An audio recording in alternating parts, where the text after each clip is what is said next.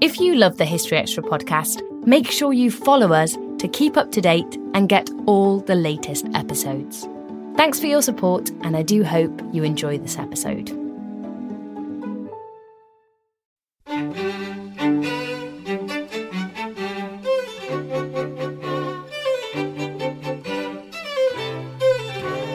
something that might be seen as eccentricity or outlandish behavior in, in current society or in previous society, sometimes we just need to take a little time to reflect on the way that people behaved. And then we can actually see that, that many of these people were pioneers, they were just ahead of their game. That was David Bramwell discussing some of history's most unusual inventors. And they were trying to bring back, give back to people a purpose uh, in their work and joy in labour. And that was Rosalind Ormiston, on location at an important site for the arts and craft movement.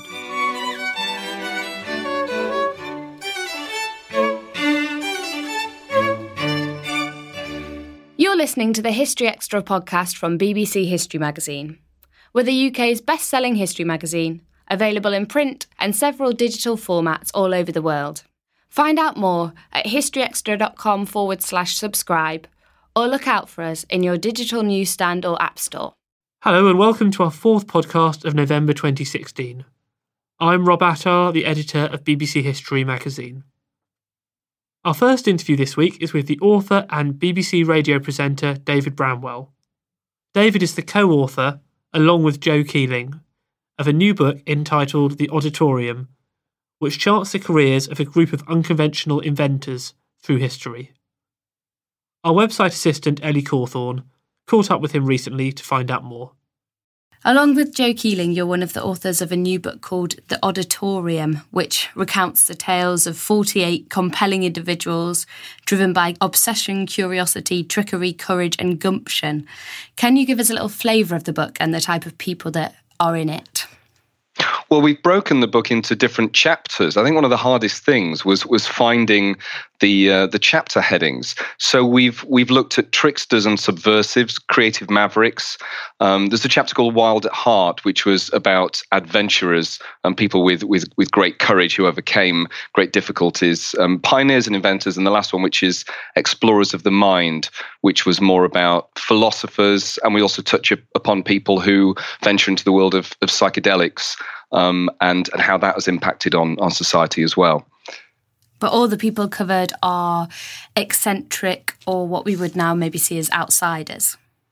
Absolutely. And one of the things that we were very uh, cautious about when we started the book was that it wasn't just going to be a regular book of eccentrics. In fact, there's a really lovely introduction by John Mitchinson from Unbound, and his his introduction to the book talks about some vicar from Cornwall many, many, many, many years ago, who who turned up uh, was was a, a, local character. He insisted that the um, the congregation, um, the, the, locals in the village, uh, become vegans. Uh, he was very um, didactic about um, about what they should do, what they what they couldn't do, and eventually he sort of drove everybody away. And so, in response, he made cardboard cutouts of, of the congregation, which he put in place of where they would have been. And he put barbed wire fencing around, around the church. And John said, This is such a lovely story of eccentricity, but he's not in the book. And the reason he's not in the book is because he didn't change the world. He didn't he didn't impact on the way that we see the world or change the way that we, we, we see the world. And and and that's what all these people have in common that something that might be seen as eccentricity or outlandish behavior in in current society or in previous society sometimes we just need to take a little time to reflect on the way that people behaved and then we can actually see that, that many of these people were pioneers they were just ahead of their game so one character that springs to mind is, is dr william price and price was around at the late um, late part of the 19th century and he was a he was a doctor in a, in a welsh in a Welsh village. He was very respected, but he was also into into paganism. He became a druid. He began dressing in in what looks like from the photos a very early form of the onesie and uh, which was which was covered in in runic symbols and he carried a staff and he was uh, a vegetarian and uh, and a naturist, but he was very concerned about the lifestyle of the villagers. And because this was the Industrial Revolution, he saw that a lot of ill health he believed that a lot of the ill health was coming from uh, the way people were living. They were they were being worked too hard. They were suffering from from um, you know, diseases related to pollution um, and the industry they were in. And so he approached their health from a holistic point of view. He changed, he recommended dietary changes. He recommended more fresh air and walking. He wouldn't treat smokers. He said that smokers were, you know, were not looking after themselves. I mean, this this is incredible pioneering thinking for, um, you know, for the turn of the last century. He he also, at the age of eighty three, uh, sired his first child um, and uh, and decided to call him Iesu Grist, uh, Jesus Jesus Christ in Welsh. Um, sadly, the child died only only a few months um, after it was born. So he took um, took the body up to the to the top of a local mountain and and want and, and cremated um, uh, his his son's body, which at the time was illegal. And so he was arrested and he defended himself in court and he spoke about the environmental impact of, of only burying bodies. He talks about how in different parts of the world um, it was okay for for um, for bodies to be cremated, and he changed the law. You know, the, the um, he was he was you know the body was was allowed to be be cremated, and the law changed. This was 1902. So you've got these. It, he, he's a classic example, I think, of the characters in the book. You know, this very um, uh, strong-willed individual who wanted to live his own way, or you know, characters live in her own way, um, and he made a change, not a huge, not not a global change, but a, but a small but significant change in the way we live, in the way we, we see the world, and and that that is at the heart of um, of the characters in this book. And I think obsession was the was the word we kind of landed on. Obsession is is something which can um, be something which, well, you know, we, we think of, of, of dictators and we and we can think of, of people committing terrible crimes in history as being obsessives, but there is a good side to obsession as well, in that it makes us single-minded, it takes us on a path, and um, and and for the, the characters in the book, it is largely a celebration of obsession. Although we have put people in the book who had a detrimental impact on the planet as well, because it, it didn't seem fair to only just talk about people who created positive change, but also those that created you know negative change as well. Mm-hmm. So you spoke there a bit about obsession. Um, what else are your main criteria for being a pioneering eccentric? I think I think just living living a life that seems contrary to the way that other people do, something that is considered outside of the norm. And I became really obsessed with, really fascinated by, and really sort of fell in love with, with you know, his his uh, his attitude was Quentin Crisp. Now, tw- 20, 30 years ago, I, I, think that Quentin Crisp's name would would have been um, pretty well known, but I think that he, it's a name that's sort of, sort of fallen out of fashion, and um, and I think you know, sort of the next generation probably wouldn't know who he was. But Crisp was a flamboyant gay man who stepped out into London society in the late 1920s wearing na- nail polish and dyed hair and colourful flamboyant clothes. And his attitude was, I will not fit into society. I will be myself and I will wait for society to form around me. And, and that was a very courageous thing to do because, of course, you know, he received violence, he was verbally abused, he was spat upon, and how prescient that that he you know he went from being as he said a social pariah to being a celebrity to being someone who was sought out for his opinion on lifestyle about how we should live. You know he became became a great monologuist a great uh, sort of TV chat show host. And um, it, what was also very curious was that these, these are his words. He he said as a as a gay man I just want to be invited welcome to the party. And the party for him was was the mainstream. It was the heterosexual culture he saw around him. But then he added afterwards i never imagined that queer culture would end up hosting some of these parties. So, you know, in his own lifetime, he saw this great transformation from being someone who was an outsider um, in society to some to you know to part of a, of a group, a minority who actually not only just accepted by society, but actually cultural pioneers, societal pioneers. So it's in many ways people who are just really ahead of the curve. Yes, I think largely, largely ahead of the curve, or just or just doing things their own way. I mean, Ivor Cutler's another one that someone whose whose work I adore, and maybe it wouldn't be fair to say that Ivor was ahead of the curve, but just doing something completely different to everybody else. I mean, no surprise that that you know Ivor had more Peel sessions uh, than than any other any other artist. And he he was a poet. He was a poet. He was a he was a songwriter. He wrote children's books. He, there was also something very Dadaist about about the way he went about life. I think about Gilbert and George in the way that they sort of embody their art. It's a performance, and with Ivor, it was a performance as well. He would he would travel around London on his bicycle wearing plus fours and a big hat with with flowers in his hat, and he made stickers. He called them stickies, and they all and they had his own aphorisms that he would put on these on these stickers. And there's a lovely story about when he got on a bus one day and the bus driver was having a bad bad day and he was yelling at one of the uh, one of the people getting on the bus. And Ivor silently reached forward with one of his stickers and he put it on the driver's lapel.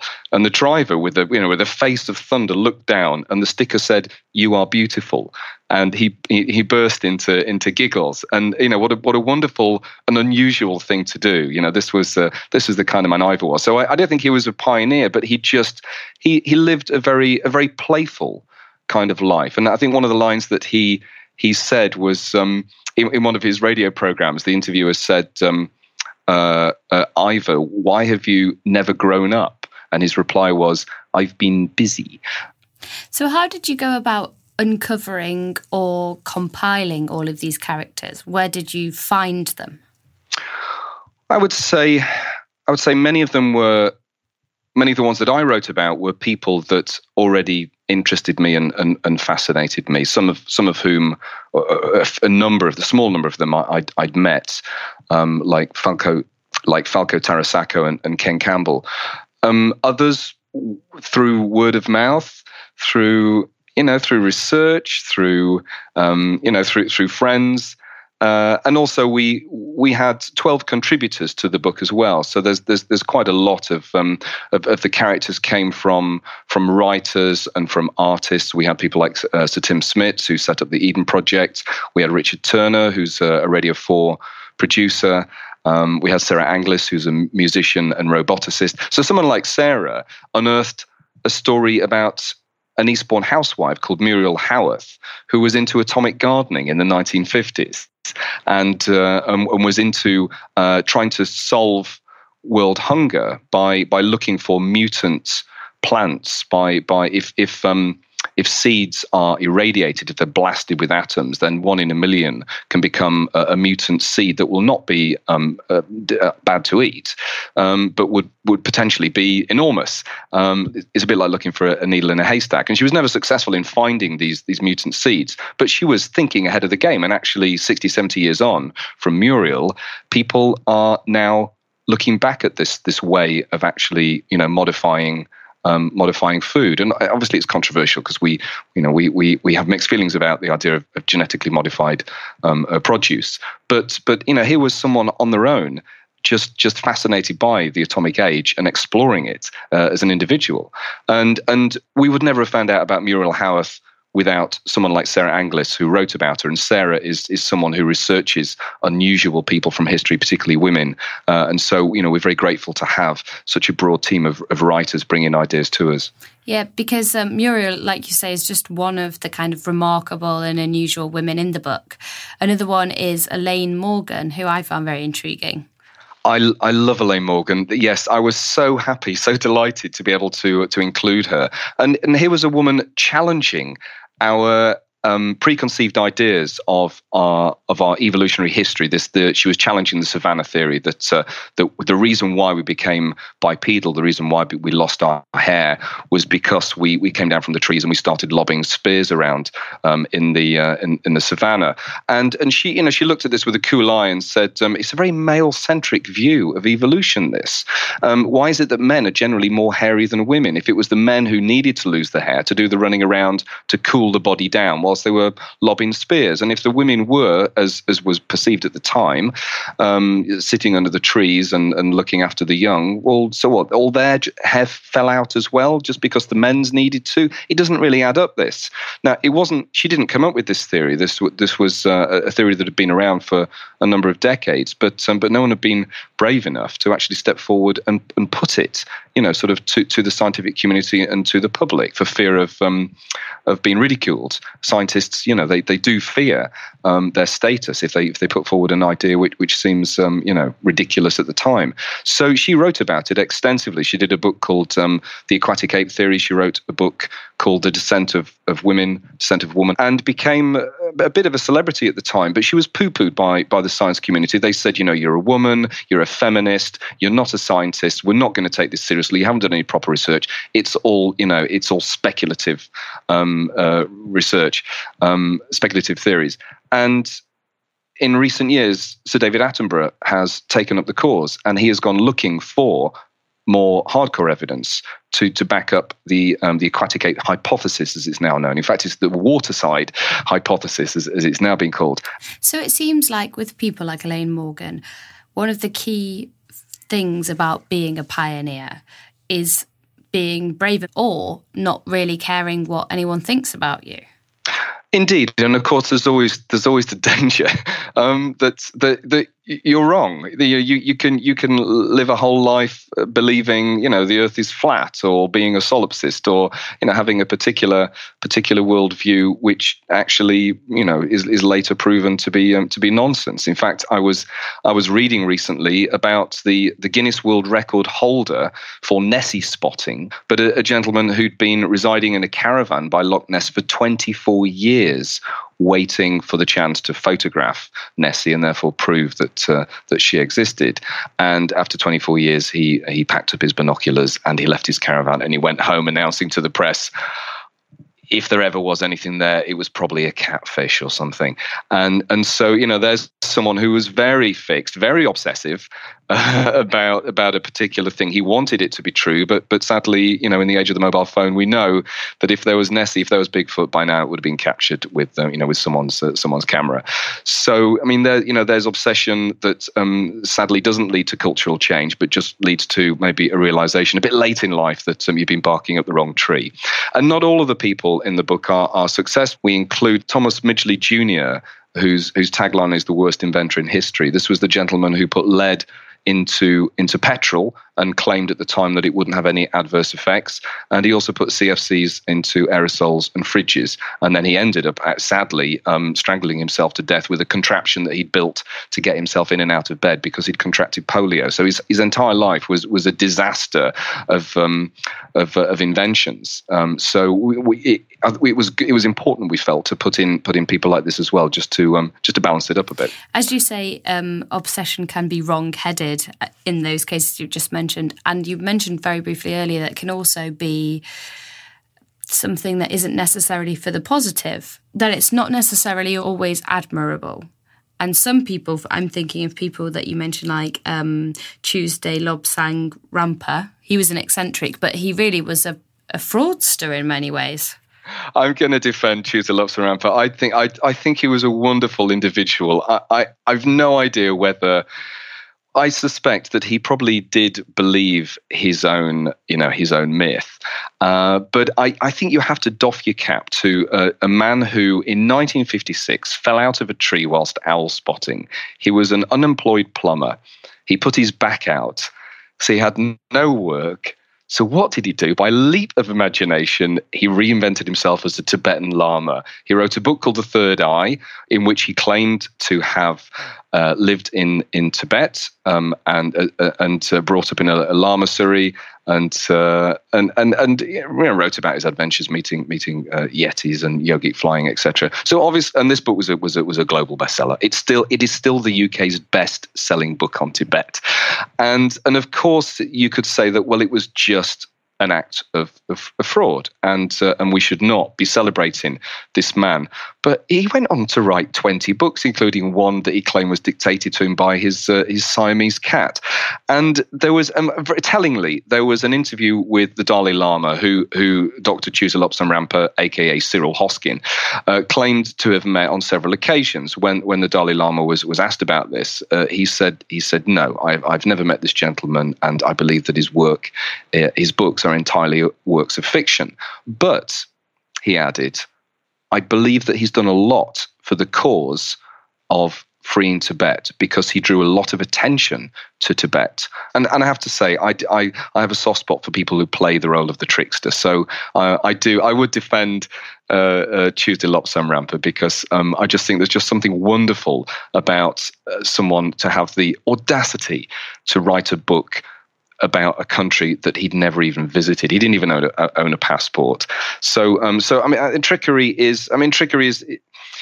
I think it's necessary for society. I mean, also because of the age we live in as well, it'd be very difficult for anyone to be able to to do the to, to pass themselves self off as uh, as, as a lama as, uh, as as this gentleman did, because um, you know we, we can we can find this information out very easily. So it's it's almost it's a story from the past that wouldn't really ever be able to to, to happen again in uh, you know in our current age. So it's it's a nice little sort of snapshot of of, of, of historic trickery. Yeah, there's something nostalgic about those some of these stories, isn't there? Like um, that that you wouldn't get nowadays, and like the story of Reginald Bray, which is one of my favourites.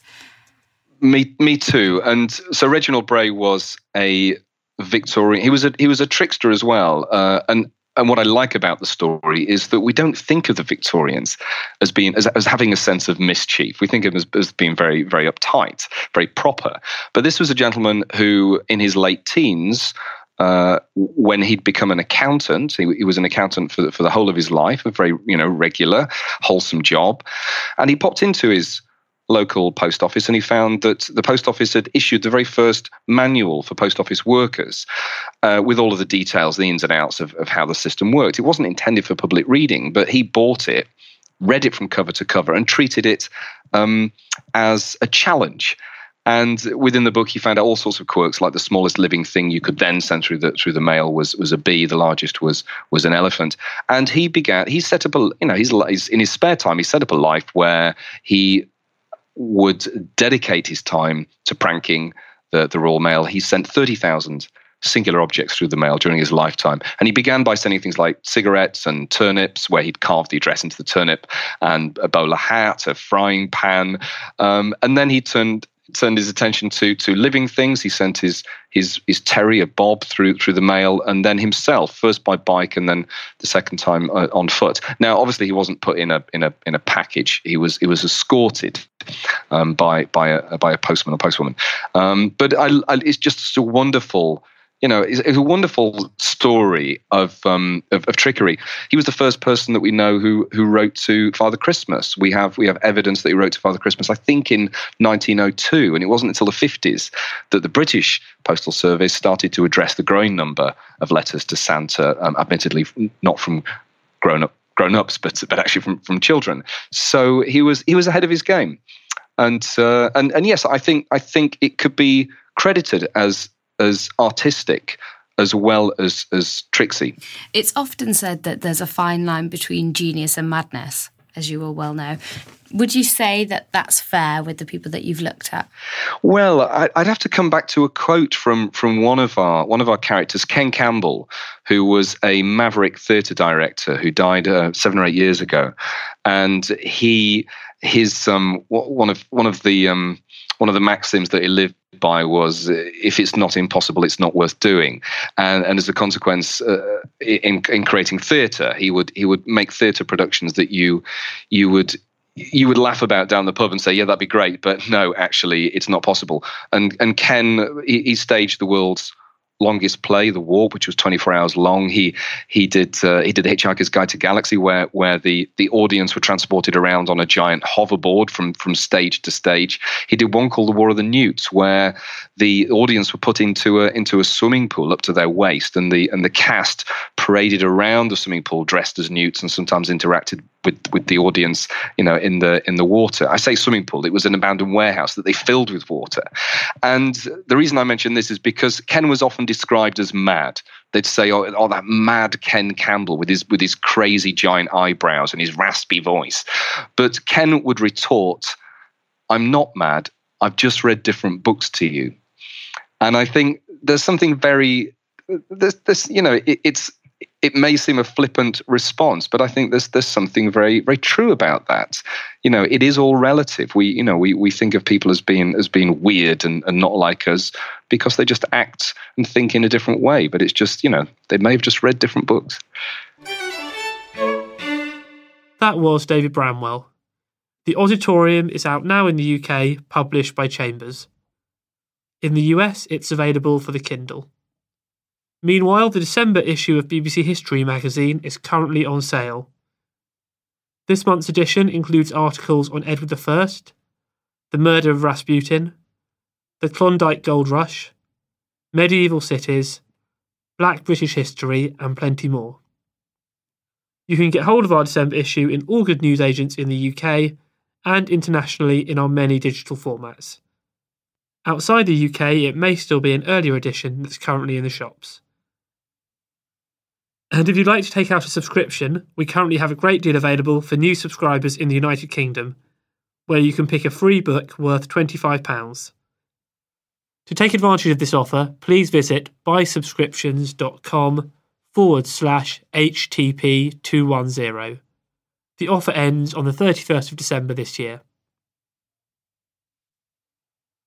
One of the regular features we run in the magazine is History Explorer, where we visit a site of historical interest accompanied by a relevant expert. For our December issue, we paid a visit to Standen House in West Sussex, one of the jewels in the crown of the 19th century arts and craft movement. Joining our production editor Spencer Mizen on location there was Rosalind Ormiston, co author of William Morris, Artist, Craftsman, Pioneer. Let's hear how they got on. Rosalind, for the um, uninitiated, what, what is the arts and craft movement? Um, what it was was it was an influential movement of like-minded people who wanted to return to well not exactly the Middle Ages but to the craftsmanship of the Middle Ages, uh, bringing back uh, silversmiths, uh, woodworkers, uh, because they felt that it was lost through the Industrial Revolution. Uh, many people were coming from the country to the city and working in factories, and it was uh, it wasn't the work was demeaning, but it was just it had no purpose, and they were trying to bring back, give back to people a purpose uh, in their work and joy in labour. Okay, so was it, was it so kind of a, a, reaction to industrialization in many ways then? Yes, indeed, and and also, uh, I mean, when we think of arts and crafts, we think of architecture and obviously decorative arts and applied arts. And if I may, I just say it goes back to how the argument began or the debate was when they had from the 1820s, 30s, the style in, in Britain was classicism, uh, particularly John Nash uh, in London, and um, um, a man, an architect called um, Pugin, Augustus Welby Northmore Pugin, uh, who's an architect. Um, he uh, was very angry about this because he said that if you look around Britain, um, churches look like temples, Greek temples, uh, pagan yeah. buildings. Um, our banks and uh, hotels looked like Gothic cathedrals. He said this is completely wrong.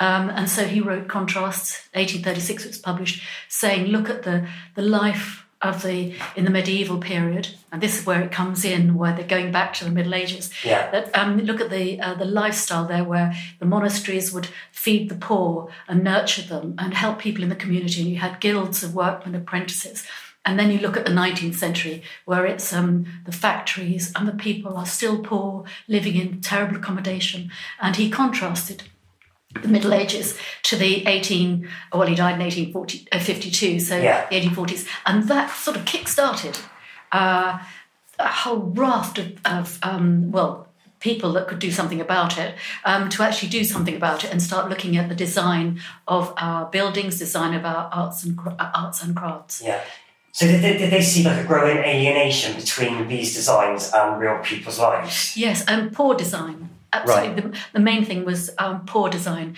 Uh, the 1851 exhibition were really brought that home. Before that, they knew this because there were many expo- um, expositions and exhibitions, and they could yeah. see that because you could manufacture anything, yeah. anything, uh, wood, you could make your cupboards and furniture and wardrobes from it. Um, they were just throwing in things. They'd throw a little bit of Egyptian this or a yeah. Greek that, without any thought of actually what the purpose of the the, the, the uh, furniture was, and it sort of just diluted this one, um, the, the craftsmanship of the past.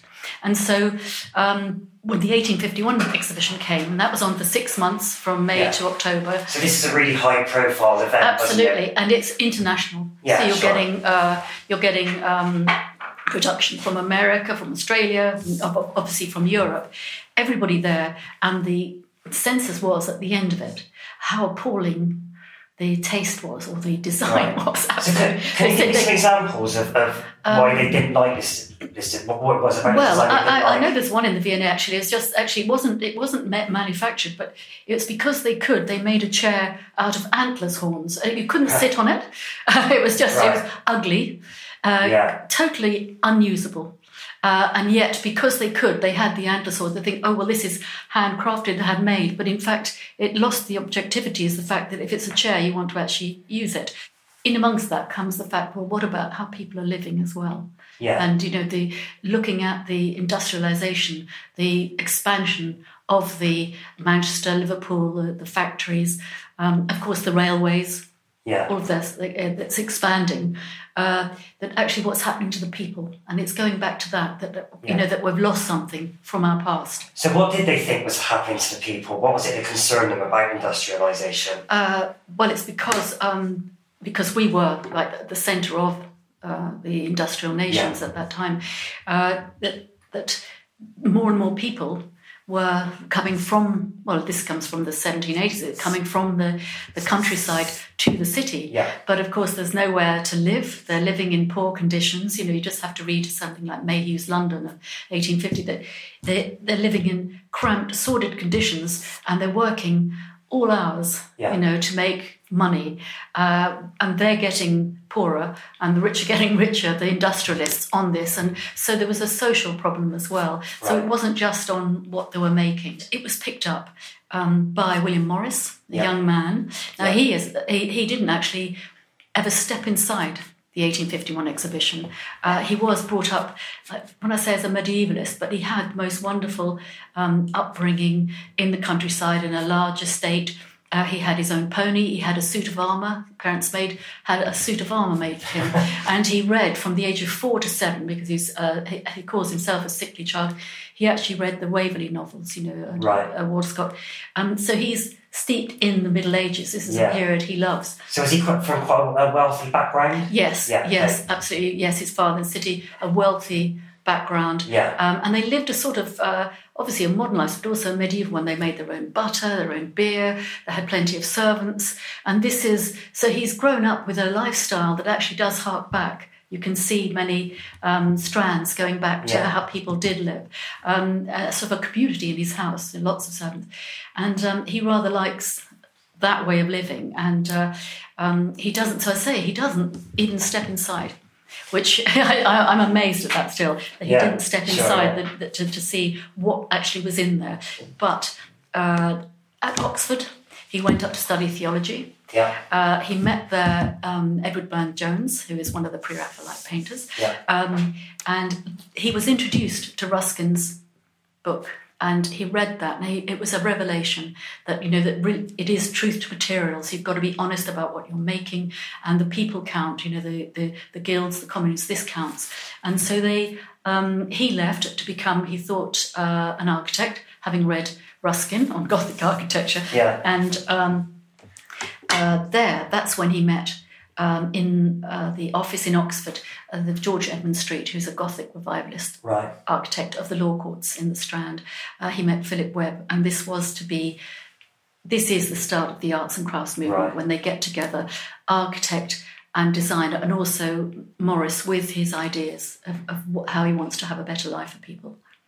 So the arts and craft movement, if there are say three or four signatures of that movement, what would they be? truth to materials. So Yeah. you're making uh, your furniture is from uh, the local woods. Yeah. Um, you've got a craftsman who's been apprenticed and knows how to make it, Yeah. and he makes it. It can take many hours, hours, weeks to make a piece of furniture, but it's made to the highest standard uh, of craftsmanship. Right. And this is what's brought back is that the apprenticeship started to actually get people back into making um, traditional furniture, silverware particularly um, silversmith. That you, the beauty is in what you're looking at is that in how it's been made. And as what Morris said, you you shouldn't have anything in your house that's not useful or beautiful, Right. and preferably both. So it's not something that just appears in a factory then, it's something you've actually design. It is. yourself. it is because the joy, he said, was in the labour of making it. Right. And th- again, they're going back to the stonemasons of the Middle Ages, where you don't know who they are, although they'd have their mason's mark. Yeah. Is that the joy is actually in making the building, in the craftsmanship? Because if you go back to the Middle Ages, this is where the guilds are.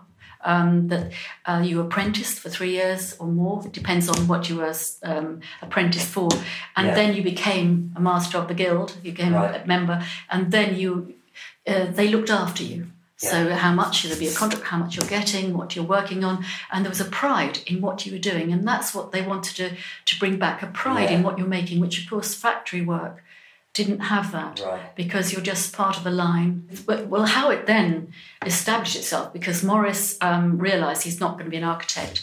Uh, he then decided he was going to be a painter Yeah. uh, because of his connection with Edward Burne Jones and the Pre-Raphaelites who were friends.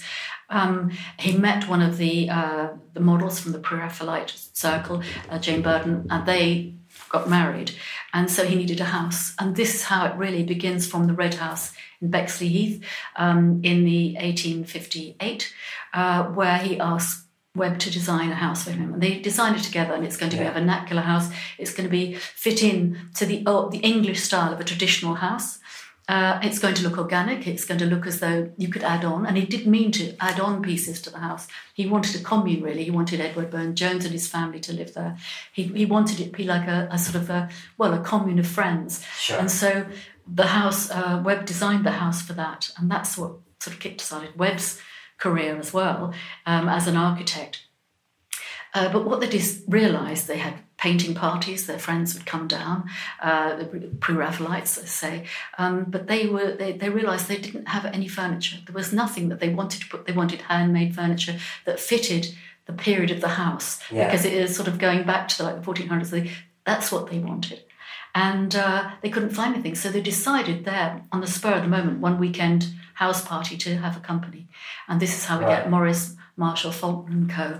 Um, Right. All their uh, skills coming into a company, Yeah. and that's when they decide this is about 1860, 61. They go into the 1862 exhibition as a company, Yeah. as a commercial company. They're making stained glass and ironwork and tapestries Right. and they're getting and this is where they get their customers from mainly churches for the stained glass but edward burne jones makes the stained glass and so they're they're working together as a it's like their own little commune but they're working together in london as a group yeah.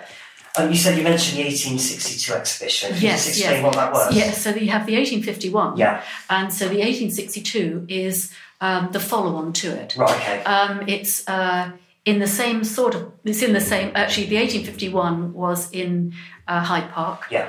Um, and it was a, a glass building because they hadn't really worked out what they were going to have, so they had a prefabricated uh, large greenhouse, really. Um, but by 1862, it's actually where the Natural History Museum is now. That's Yeah. where they had the 1862 buildings. Right. And uh, so this again was an international building. Yeah. And so you could show your wares there, you know. Yeah. And so Morris Marshall Faulkner had a stand there, and they had the medieval stand. And as it happened in the 1851 exhibition, it was Pugin who had the medieval stand with ironwork and stained glass. Right, okay. So they're following on from Pugin, Yeah. uh, and it's all handcraft, handmade.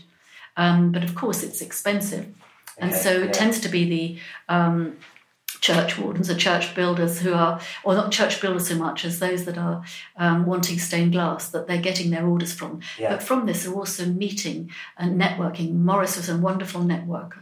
And Yeah. so, of course, the customers had to be wealthy, upper middle class, Yeah. wealthy, or, you know, to actually uh, sustain their business. So it's, it's all got, sort of gaining momentum now. Then. It is, Yeah. and they, they they did actually have a go at making furniture, yeah. um, and it was just horrendous. It was like Right. huge pieces of heavy wood, and so Morris the, Morris had a go at making it, and Yeah. he realised he was. Um, uh, he, he sort of had to farm that out really, but Yeah. again, that they had craftsmen to make it, yeah. and also that um, that you get. I mean, this by the well, this is the 1862 exhibition where it sort of starts off, and it's gaining momentum, and people are. Um, well, from the 1870s, there's guilds forming, Yeah. um, Art Workers Guild, Yeah. uh, Century Guild, um, the Guild of Handicraft, um, people coming together. These designs start appearing in the houses of the, the great and the good around Well, Britain. um, Could you give us some, some examples of Yes, of course. of Well, say say that um, with with uh, Morris and Co. Yeah. Let's um, say with that because they are at the forefront. Um, that Philip Webb um, in I think it's 1861. I shall have to get my. Um, he made a house for in One Palace Green, uh, which is in Kensington Gardens. Yeah. Um, he made that house. He designed that house for George Howard, the ninth Earl of Carlisle. Oh, okay. Rosalind. Yeah. Um, and in fact, it fell foul of the planning, you know, the local council planners who, Right. who didn't like the way it looked because it's um, it's red brick and stone, and again, it's local materials. Um, he's making it. He's making a house that uh, fits the purpose for what they want. They want a Yeah. townhouse, and from that, um, he then goes on to make other houses for George Howard up in Yeah. because the Howards, of course, they also owned an estate, well, there's Castle Howard, but they also owned um, um, in Cumbria, Naworth Castle Sure. and they go. But I think I must say with Philip Webb and Morris is the fact that you've got the whole package. yeah. So Webb would design the house, and Morris and Co. Uh, Edwin Burne Jones and all they, they would actually design the interiors. Right. Okay. So um, it's a very clever commercial operation. Yeah. That it's a total work of art. Yeah. You know that you get the whole everything. You there's nothing from outside coming in. Um, and this is the interesting thing that they are. Was George Howard is of course an aristocracy, but many of the people they're designing for are wealthy um, industrialists. Right. So uh, we've got a there's a fabulous house in the Lake District, Blackwell, Bowness on Windermere, yeah. and that's made for a Manchester brewery owner, and that's his summer home, much like Standen is, you Yeah, know, made yeah. uh, for a, a wealthy, well, again, upper middle class solicitor. Yeah. Uh, so it's a, a lovely country home. So you- this is the this is what is the downside, is that whereas the, the idea is to make it that it's um, wonderful that people are getting joy from what they're making, and so the craftsman is the fact that it takes so many man hours and woman hours, of course, the tapestry, to make something Yeah. that the cost is well, it can only be afforded by the very rich. Right. Uh, and so you're actually mm, you're not defeating the purpose, but you're actually not making it available to all. So you wouldn't have had um, people from the working classes living in a in a house adorned with William Morris design products. And, No, no, and it, because they couldn't afford it, because he insisted on handmade. yeah. And Would that have been his aim at the beginning? Would he have liked to have seen that? Do you think? Yes, I think uh, very much so. Yeah. He, um, he realised at the end he was defeated by the fact that he was he, he wanted it um, the arts and crafts for all. You brought us on to my next question quite nicely now, because this wasn't just about design, was it? It was also like a real social reform aspect to this movement, wasn't yes, absolutely. Um, that and you see that. I mean, I'm John Hibbert, but you see that in the in the guilds to say that they form. Uh, that Ashbee, uh, who uh, took the arts and crafts to America, but Ashbee, um, when he came down uh, from uh, university, he went to Toynbee Hall, you know, in the East End of London, Right, yeah. which was for um, very poor. I mean, the the sort of wretched area, the, the East End of London, um, in the eighteen well, the whole time really from the eighteen fifties particularly. Um, but Toynbee Hall was to actually help people, the poorest people of the area, and they would teach them. And he lectured on Ruskin Yeah. uh, the same thing, Stones of Venice and Nature of Gothic. And he thought to himself, well, actually, I would like to do this. I would like to have a, a commune uh, uh, of like minded people and we could make things. And he started with uh, himself, three people put £50 into it to make a, a guild. Um, and uh, the Guild of Handicraft. It started in the East End, and by the end of the century, I think, well, he had 70. And then when the lease ran out in 1902, uh, they moved to Chipping Campden. 150 sort of on their bicycles. I presume they got the train to the nearest place. Right, yeah. and, but they moved absolutely everybody, 150 uh, families to um, the Cotswolds. Okay, it's fine. Now we'll turn now to Standen, Yes, which is obviously the, the house we're in, in, in at the moment. What makes this such a great example of a um, an arts and craft movement uh, inspired house?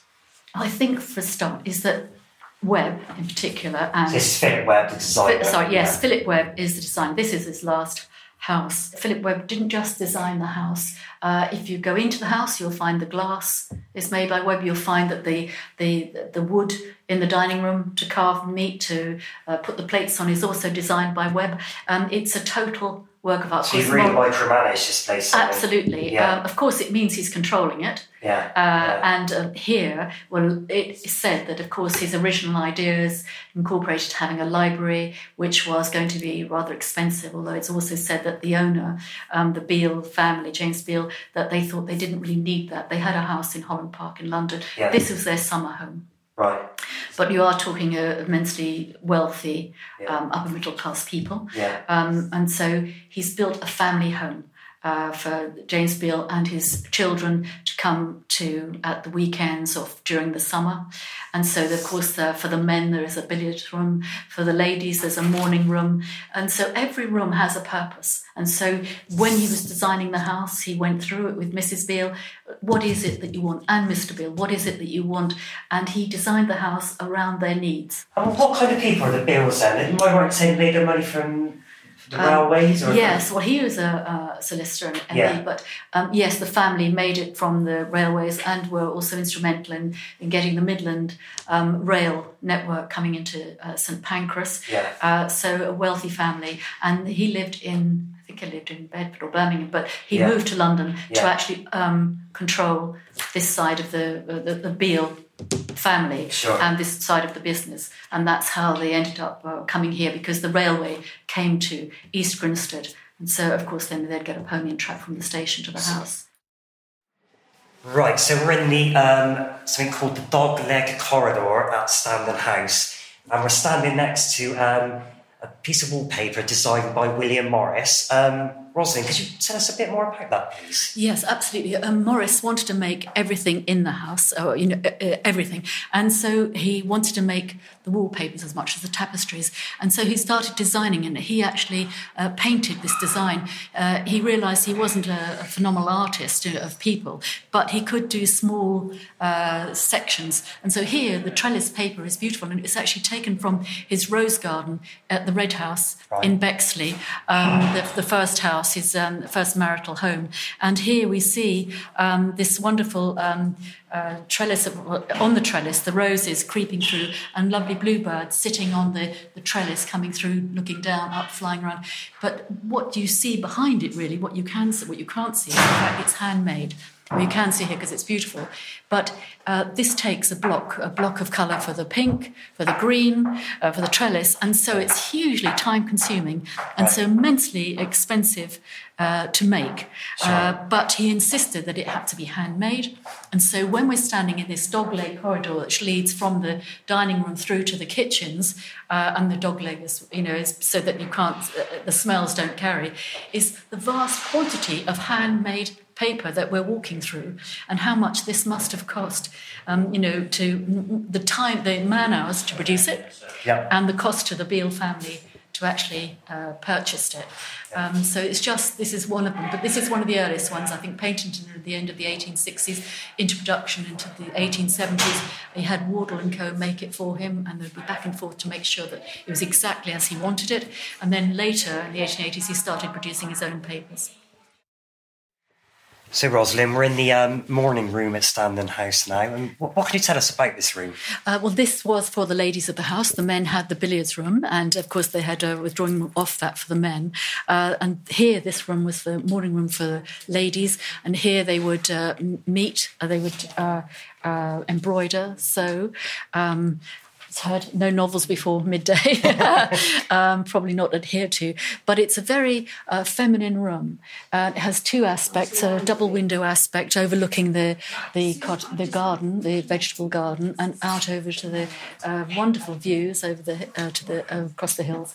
Um, and the walls themselves are well, as I say, they're covered in. They are wall hangings. They're not to keep out the cold, but they are a tapestry. They are fabric. They're William Morris fabric, but the the tapestry looks like hangings from the medieval era when Sure. you'd have wall hangings to keep out the drafts. And here, instead of wallpaper, he's actually decorated uh, the walls with fabric. And so it's a continuation of the curtains going around the room, and it makes it a very, very enclosed space, uh, very intimate. That was Rosalind Ormiston and Spencer Mizen on location at Standen House. For more details, please visit nationaltrust.org.uk.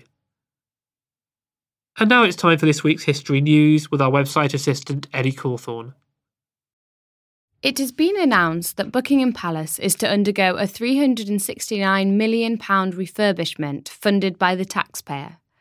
Over the next 10 years, the royal residence, which has been the official home of Britain's monarchs since 1837, is due to have its pipes, boilers, and electrical systems replaced while remaining open. Staff state that the majority of the palace's mechanical and electrical systems have not been updated for more than 40 years, leading to serious concerns about the risk of water or fire damage to the palace and its art collection.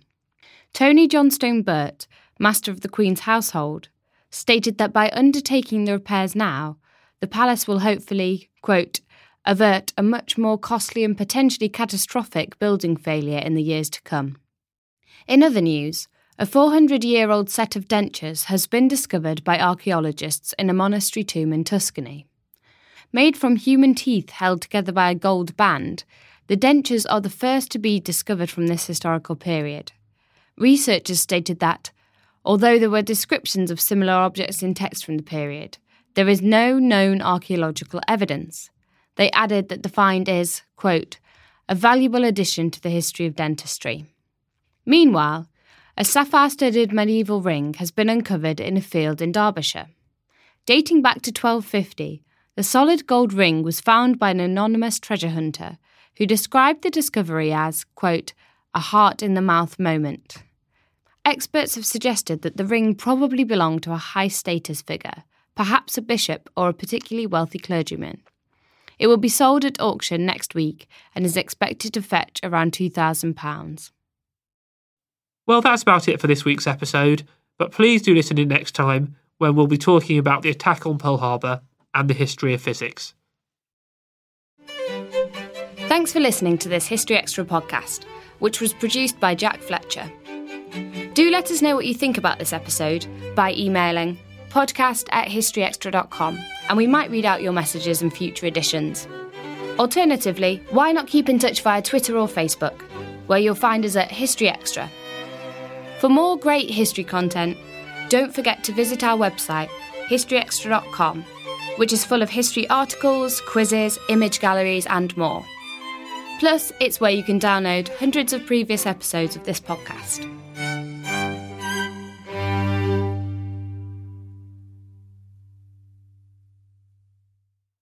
A collision between a Chinese jet and an American spy plane. He came and rammed into our left wing. With relations increasingly strained, what are the chances of things spinning out of control? The Western world was asleep. I'm Gordon Corera. I'll be exploring the friction in this most important of relationships and asking Has the West taken its eye off the ball? You cannot ignore China. From BBC Radio 4, this is Shadow War China and the West. Listen wherever you get your podcasts.